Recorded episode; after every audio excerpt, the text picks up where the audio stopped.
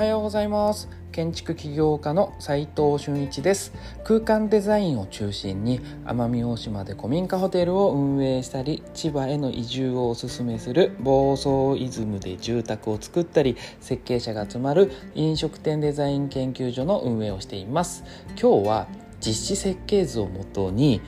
施工図は必要なのかというテーマでお話ししたいと思います。えー、昨日ですね、まあ、ちょうど設計検査および接種検査も同じ日になってしまったんですが、えー、同時に行いまして、えー、本日お引き渡しの飲食店があるんですが、え、その時にねちょっとこう現場と、え、設計担当者と、えー、私で、えー、そのお話を見てた時に、えちょっとこうした方がいいんじゃないかなと、え僕ら自身もですね改善した方がいいんじゃないかなと、えー、反省点がありましたので皆さんにも共有したいなと思っております。結論から言うとですね実施設計図をもとに施工図は必要か必要じゃないかっていうと必要なんだけれども全部が全部取り揃える必要施工図を取り揃える必要性はないだろうなと。まあ、通常大手だと大手っていうか大きな会社さんだと基本設計実施設計それをもとに施工図っていうのは書きます。全部ね。それは一番いいと思うんですがベストです。ただ僕らのような、えー、小規模な、えー、少額の設計量で なんとか利益を出そうとしているところでですねがっつりやってしまうと完全に赤字を食らってしまいますので、えー、こでですね施工図をどの程度書けばベストなものができるのかっていうところを、えー、今日お話ししたいなと思っているんですがそもそも何のために施工図って必要なんですかっていうのがあると思うんですけどそれはですね空間クオリティをやっぱ上げるためなんですよ。それと設計者とか施工者のストレスをなくすっていうのは結構重要ですね。どういうことかというとですね設計図がまず完成しますと。でその後に施工者がその設計図をもとにそのまま作る。危ないですよねこの時点で。施工者は本来であれば一回全て図面を見てる。まあもちろん見てるはいるんですけど検証する必要性があってですね。でその時に設計者が図面が書き足りてないってことももちろんあるので施工者は全部作れるかどうかのチェックをしてここは書いてほしいねとかこれは書こうねっていうのを設計とやっぱ話し合った上で着工っていう形がいいんじゃないかなと思っております。なのでこれどういうことかというとですねデザイン変更が工事中に起こるリスクっていうのを減らすわけですよ。施工図や制作図って書くのは実施設計だけで抑えられない細かい詳細部分っていうのももちろん出てくるんで工事着工前に設計段階で作る人と設計者がちゃんと確認するっていう作業が必要だよってことです。いきなり図面見て着工なんてしちゃダメだよということです。でデザイン変更が起こればスケジュールもコストも変化してリスクがどんどん上がってっちゃうんですよ。現場で作り方を考えることさえなくせば多少はいいんですよ。でもでかいのがやっぱ混じっている。混じりすぎてるとやっぱ辛い現場は。なので工期が遅れるってことももちろんありますしもともと見てた見積もりより大幅に原価が上がってって、えー、赤字のリスクもどんどん上がってくると。これはお客さんも良くないですよ。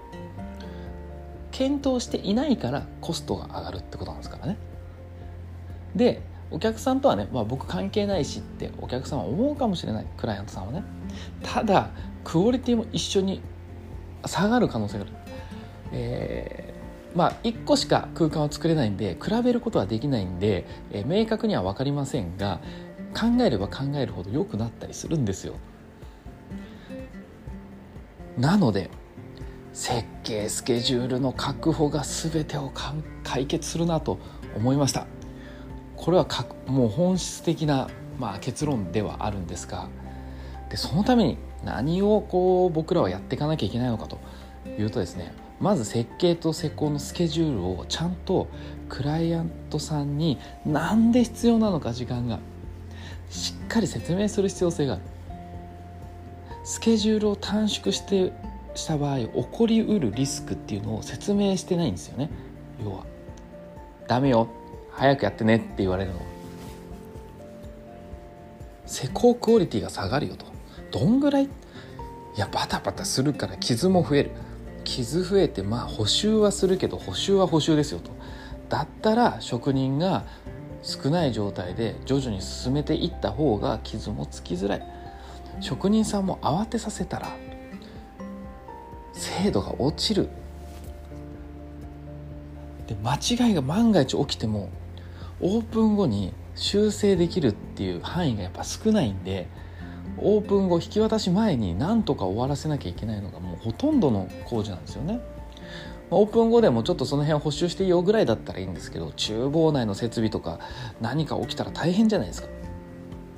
同じコストでも時間があれば良い解決案が生まれやすいってことです。これが大きく1つ目の理由。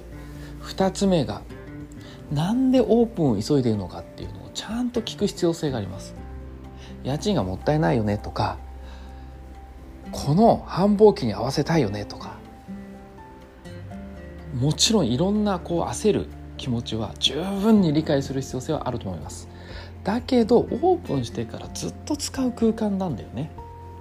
これが使いにくかったり壊れやすかったりしたら長期的なコスト増になることがあるってことも言っとかなきゃいけない実際そうです。